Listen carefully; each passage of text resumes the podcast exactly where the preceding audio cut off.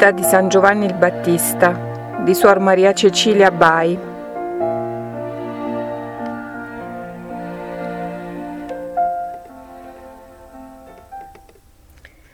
Il fanciullo Giovanni cresceva nel corpo in modo che era di stupore per i suoi genitori e per chi lo vedeva.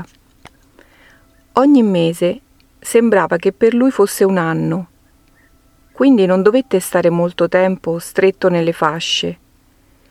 Egli desiderava ardentemente di esserne sciolto presto per poter impiegare il suo tenero corpicino in ossequio del suo Dio. Ma molto più cresceva e avanzava a passi da gigante nello spirito e nell'amore del sommo bene. Era tanta poi la sottomissione che aveva ai suoi genitori che non osò mai fare alcun gesto che potesse far loro capire il desiderio che aveva di essere sciolto dalle fasce, ma stava in tutto e per tutto rimesso ai loro ordini. La madre non si preoccupava molto di vestirlo, nonostante fosse molto cresciuto nel corpo, temendo che in un'età così tenera potesse patire. Dio però volle consolare il suo precursore e permise che più volte le fasce gli fossero sciolte da un angelo durante il tempo che la madre lo metteva a riposare. La madre si accorse di ciò e vedendo benissimo che il figlio non poteva fare questo da solo, capì che era volontà dell'Altissimo che suo figlio fosse sciolto dalle fasce. Riferì tutto quello che le era successo a Zaccaria, suo marito, e insieme conclusero che si doveva dare la libertà al loro bambino, sciogliendolo da quei legami, nonostante fosse ancora molto piccolo. Dicevano fra di loro, chissà che cosa vorrà il nostro Dio da questo figlio. Lo sciolsero con grande gioia del piccolo Giovanni, il quale poi impiegava il suo corpo in atti di adorazione e ossequi verso il suo Dio. Egli stava così attento a non dare il minimo disgusto ai suoi genitori che non si curava di soffrire qualsiasi pena, purché essi non avessero da lui un minimo dispiacere, guardandoli come santi, quali veramente erano, e come due anime gradite al suo Dio, dal quale avevano ricevuto così grandi favori. Fu poi tanto amante dell'astinenza che prendeva il latte solo due volte al giorno, cioè alla mattina e alla sera, e dopo una volta sola e non da altri fuorché da sua madre. Alle volte il fanciullo voleva astenersi dal prendere il latte, ma per farlo obbedire bastava che la madre glielo dicesse che subito ne prendeva, sebbene in pochissima quantità e quel tanto che richiedeva l'obbedienza. La santa donna non poté mai bere vino né mangiare carne, sia durante la gravidanza che nel periodo dell'allattamento. Ed era un grande prodigio che una donna di età matura e di poche forze riuscisse ad allattare il figlio conducendo una vita così austera.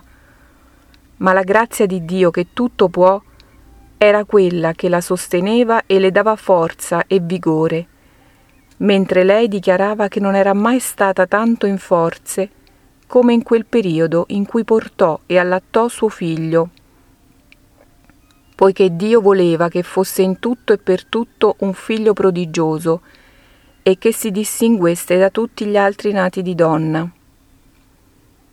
Il piccolo Giovanni desiderava molto che sua madre gli levasse il latte, ma anche in questo si rimise a quanto aveva disposto la divina provvidenza, e perciò aspettava con desiderio l'ordine divino. Con sospiri infuocati diceva Quando sarà, mio Dio, che incomincerò una vita penitente, quale si conviene alla missione per la quale mi hai eletto? E così passava il tempo in desideri, poiché allora non poteva farlo con le opere Santa Elisabetta, Passati quaranta giorni dopo il parto andò a purificarsi, secondo quello che ordinava la legge, e Zaccaria suo consorte andò con lei, e condussero il loro figlio per fare tutto quello che la legge comandava. Fecero ricchi doni non solo al Tempio, ma anche ai ministri e agli anziani, mostrandosi generosissimi con Dio e con gli uomini, in soddisfazione delle loro obbligazioni. Il fanciullo fu di grande ammirazione a tutti e il sacerdote che lo offrì a Dio nel riceverlo nelle sue braccia sentì una consolazione indicibile. Essi volevano che questo ufficio lo facesse Zaccaria, suo padre, che era sacerdote, ma Zaccaria non volle farlo, dando il posto a chi vi si trovava allora ad offrire il sacrificio a Dio. Il Signore permise questo per illuminare colui che doveva fare questo ufficio, di conoscere le qualità del fanciullo, che fu da lui molto magnificato, e credette che dovesse essere un grande profeta, perciò lo disse ai genitori e si congratulò molto con loro. Il Signore permise questo anche per la consolazione di Santa Elisabetta, che nel passato era stata disprezzata a causa della sua sterilità, e volle che allora fosse onorata e lodata non solo per la sua prole, ma anche per le mirabili qualità del fanciullo che aveva dato alla luce. In tale occasione il piccolo Giovanni fece una nuova offerta di tutto se stesso al suo Dio, con tutto l'affetto del suo cuore, e lo pregò della sua grazia per sé e per i suoi genitori, per poter adempiere in tutto e per tutto alla sua divina volontà. L'offerta che il fanciullo fece di se stesso fu molto accetta a Dio e lo ricolmò di nuova grazia. E così si mostrò anche generoso dei suoi doni con i genitori del fanciullo.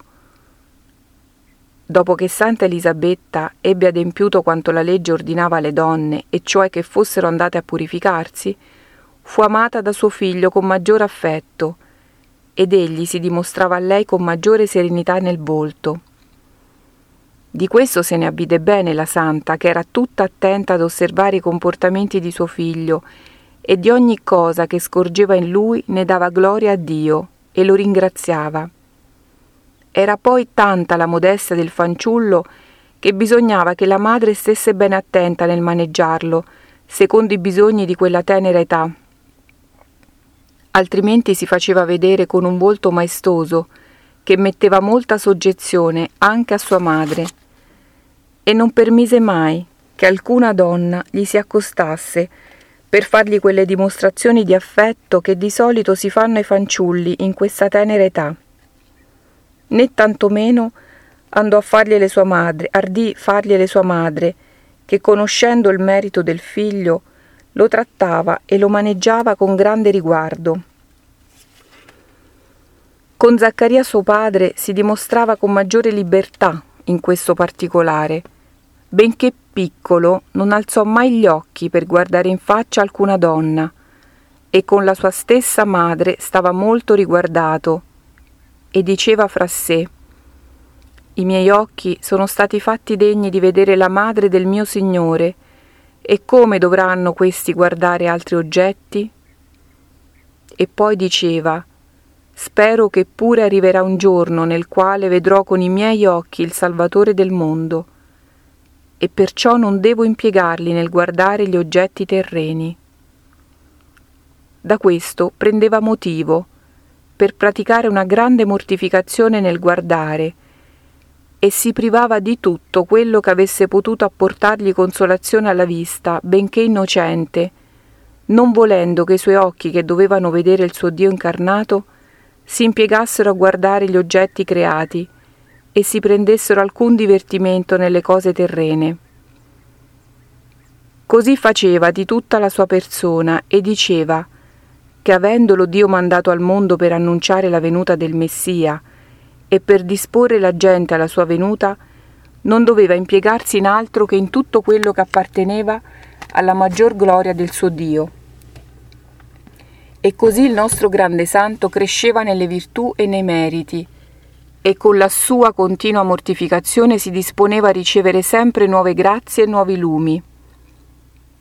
Anche i suoi genitori crescevano nei meriti per le virtù che praticavano e per quanto facevano al loro figlio.